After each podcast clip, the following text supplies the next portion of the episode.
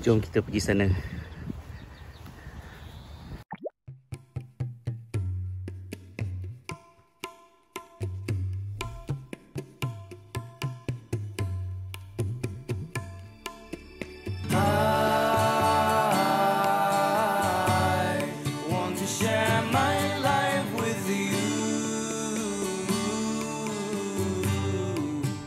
Bismillahirrahmanirrahim Assalamualaikum warahmatullahi wabarakatuh Salam sejahtera. Terima kasih sekali lagi kerana memilih untuk bersama dengan saya Hasrizal Di dalam vlog kita pada kali ini.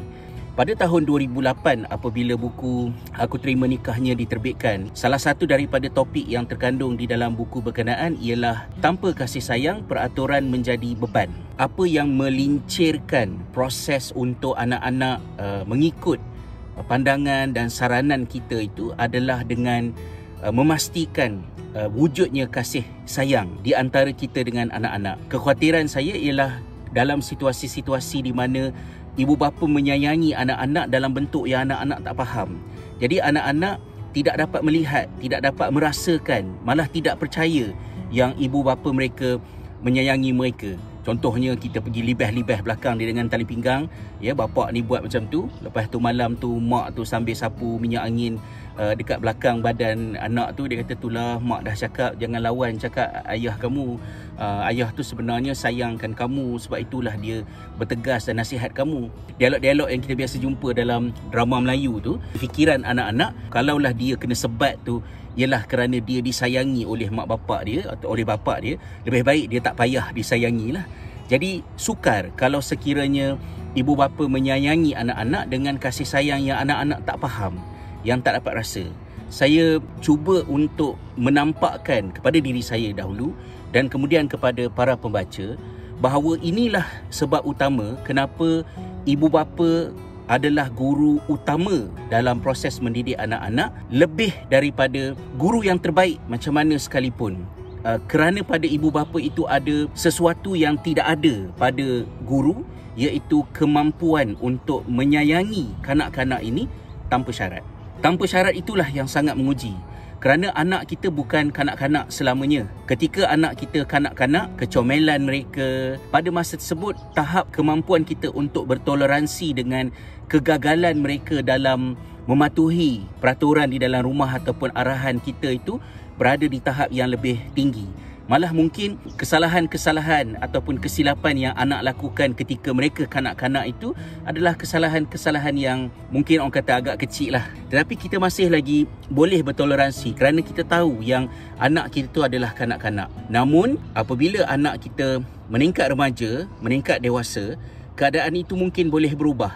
Satunya anak-anak kita sendiri push kita untuk kita layan mereka sebagai seorang dewasa. Mereka nak diri mereka itu dihormati dan dilayan sebagai orang dewasa.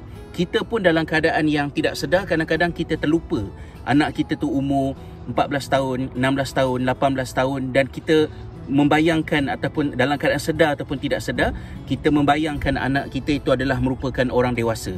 Maka orang dewasa ni tak sepatutnya buat kerja-kerja yang tak masuk akal. Buat kesalahan-kesalahan yang yang kita tak boleh terima. Sepatutnya pada umur macam ni you dah boleh fikir dah.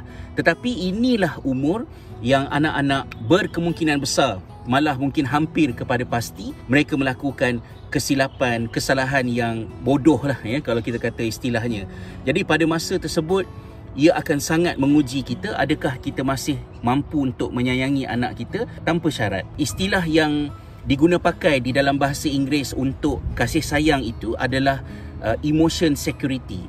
Emotion security ni merujuk kepada keadaan di mana anak-anak meyakini yang mereka itu disayangi oleh ibu bapa mereka. Apa-apa keputusan, tindakan, peraturan yang ditetapkan oleh ibu bapa termasuklah proses pendisiplinan yang dilakukan oleh ibu bapa kepada mereka itu mereka sentiasa melihat bahawa itu datang daripada kasih sayang bukannya datang daripada kebencian. Benda ni saya tak nak ungkapkan dalam bentuk yang kita macam bermelankolik.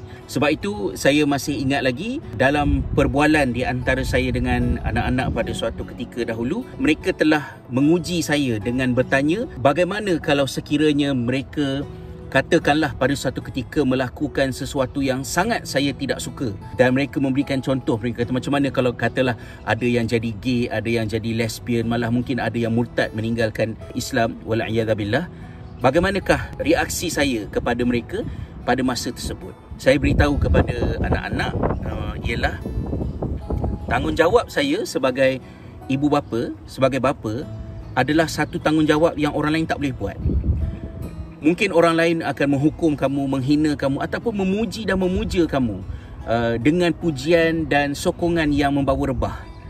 Tetapi saya sebagai seorang bapa yang mengendalikan institusi keluarga kami, saya perlu pastikan bahawa rumah sentiasa merupakan jalan pulang. Sejauh mana pun kamu tersasar, sejauh mana pun kamu tersesat, rumah adalah tempat di mana kamu boleh pulang. Dalam arti kata yang lain, apa sekalipun terjadi kepada kamu, saya sebagai seorang bapa akan tetap menyayangi kamu sebagai anak-anak. Tetapi jangan salah tafsirkan kasih sayang saya. Kasih sayang saya bukan bermaksud saya mengiyakan apa saja yang kamu lakukan, tetapi saya akan menyatakan apakah yang betul apakah yang salah. So you have to listen to me sampailah kamu mati. Saya akan sentiasa beritahu kepada kamu, ini yang saya suka, ini yang saya tidak suka. Ini yang betul, ini yang salah. Ini yang haram, ini yang halal.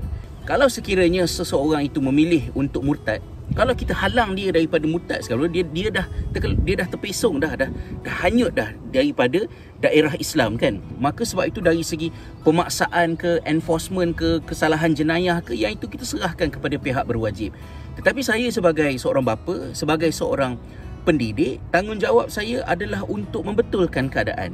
Jadi oleh kerana saya adalah merupakan seorang bapa kepada kamu yang paling open minded untuk menerima sebesar mana pun kesalahan yang mungkin kamu lakukan pada suatu ketika tetapi saya juga adalah merupakan bapa yang paling konservatif dari segi menyatakan apakah yang betul apakah yang salah termasuklah juga apa yang saya suka dan apa yang saya tidak suka.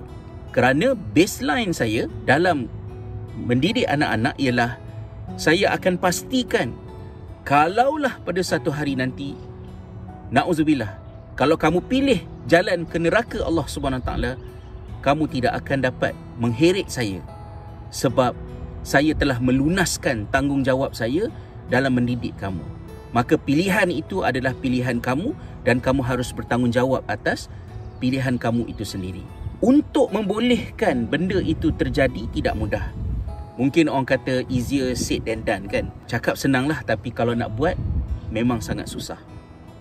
Saya menyedari yang orang kata sayangkan anak tanpa syarat itu ataupun emotion security tadi itu telah banyak merudum, terjejas di antara saya dengan anak-anak pada satu ketika ketika kami berada di Finland ini atas beberapa faktor. Faktor yang pertama adalah anak-anak itu sendiri semakin membesar dan meningkat remaja. Maka attachment mereka dengan kawan-kawan mengutamakan kawan-kawan lebih daripada ibu bapa adalah merupakan sesuatu yang naturally uh, terjadi. Dan saya kena block dengan anak saya daripada media sosial mereka saya saya terima. Walaupun saya marah walaupun saya uh, geram saya terima. Tapi saya cakaplah pada anak-anak you block me from your social media it means that kamu halang saya sebagai seorang bapa daripada mengetahui tentang diri kamu. Saya bukan nak menyiasat ke, nak mengorek ke, nak memalukan kamu menyampuk dengan dad jokes yang tak apa-apa ke apa ke. I don't do that. I will never humiliate my children in front of the peers. If something happen, saya tidak akan dengan mudah berkata anak saya berada di pihak yang benar sebab saya kenal anak saya. No. I'm not sure if I know you or not. Because you live double life depan saya macam ni and then di belakang saya mungkin ada benda lain. If you block me from part of your life, then you reduce my ability to assist you when needed.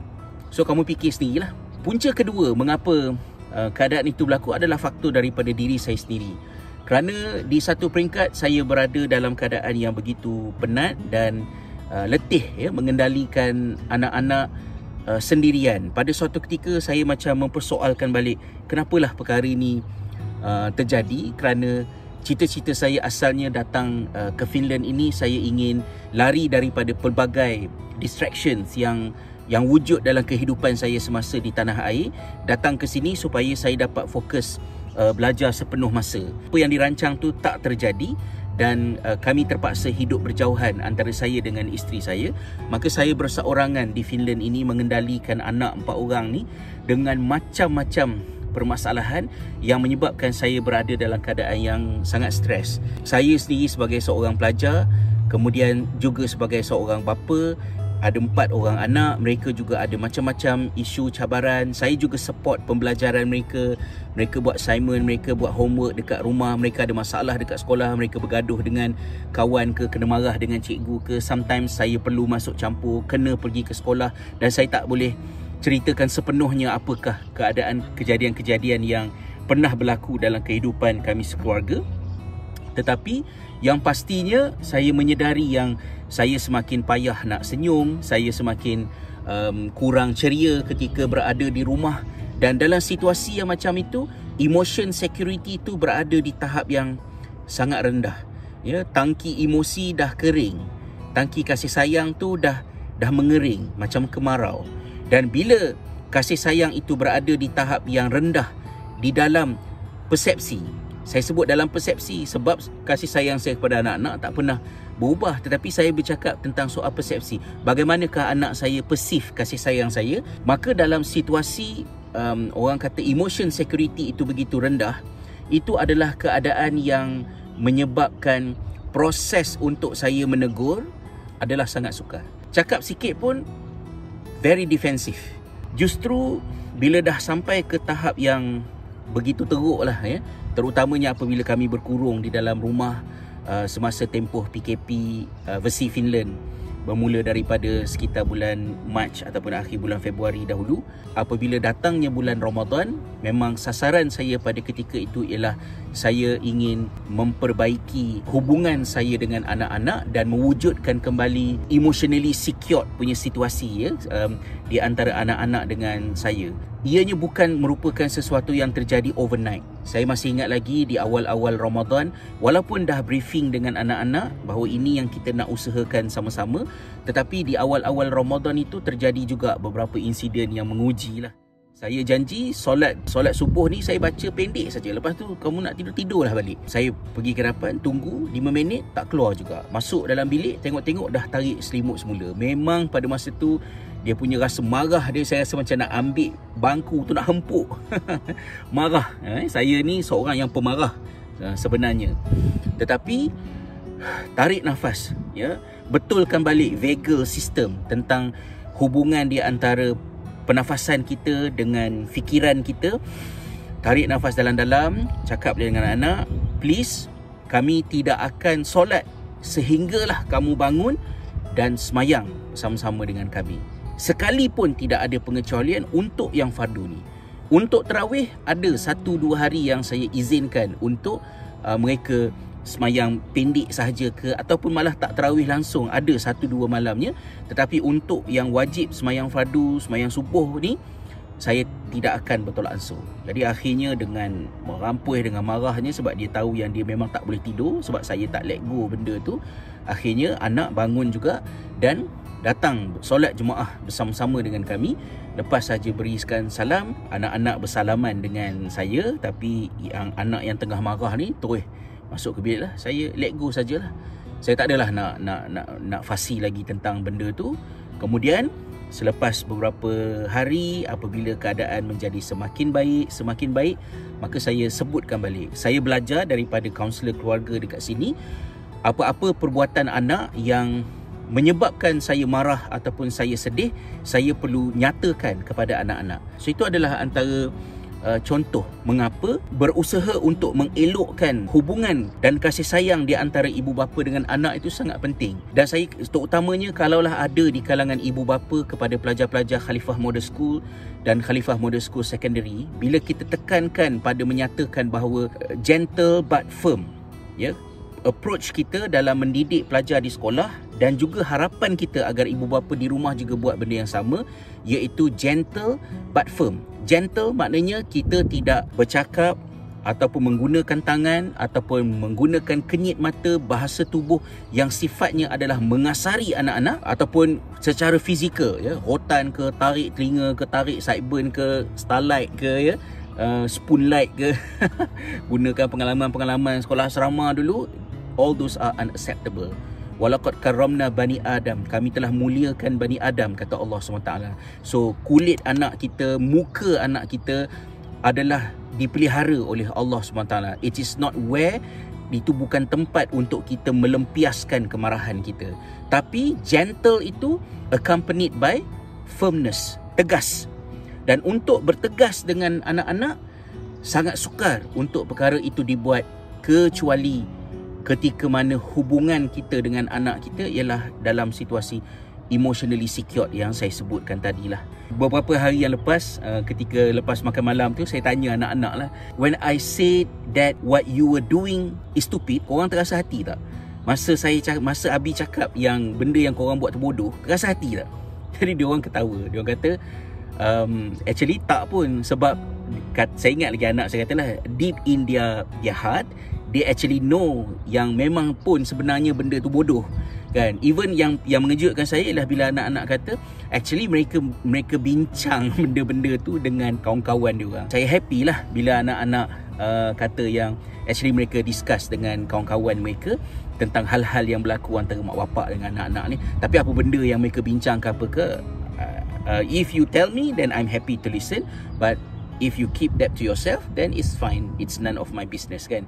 Tugas saya lah Antara saya dengan korang sajalah. Jadi itulah lebih kurangnya yang saya ingin uh, kongsikan di dalam vlog kita pada kali ini yang agak panjang sedikit. Uh, harapan saya ialah mudah-mudahan uh, kita sebagai ibu bapa ini bila kita bercakap tentang soal pendidikan anak-anak haruslah orientasinya adalah dalam bentuk kita sokong menyokong faham memahami dan bantu membantu antara satu sama lain. Never ever judge ataupun tajassus tahassus ya korek rahsia nak tahu lebih daripada yang cerita. Saya sendiri masa nak bercerita benda ni kepada anda juga saya berhati-hati agar saya tidak menjelaskan anak yang mana kemudian secara spesifiknya kerana semua tu tidak penting. Yang penting adalah pelajaran daripada apa yang berlaku. Kerana akhirnya kita adalah ibu bapa tanggungjawab kita adalah mendidik anak-anak kita dan kita mengasihi anak-anak kita tanpa syarat. Semuanya dengan rahmat Allah Subhanahu taala itu sajalah perkongsian untuk kali ini. Terima kasih sekali lagi kerana sudi untuk bersama dengan saya. Jangan lupa untuk kongsikan uh, pendapat anda maklum balas kemudian uh, like uh, apa ni um, video ini dan kongsikan dengan uh, keluarga anda ke ataupun mungkin dengan anak-anak remaja anda. Uh, saya mengalu-alukan uh, perbincangan yang bersifat menambah nilai dan dan kebaikan kepada apa yang telah dikongsikan uh, sebentar tadi. Terima kasih hingga bertemu di dalam kesempatan yang seterusnya. Wabillahi hidayati wa taufik. Wassalamualaikum warahmatullahi wabarakatuh.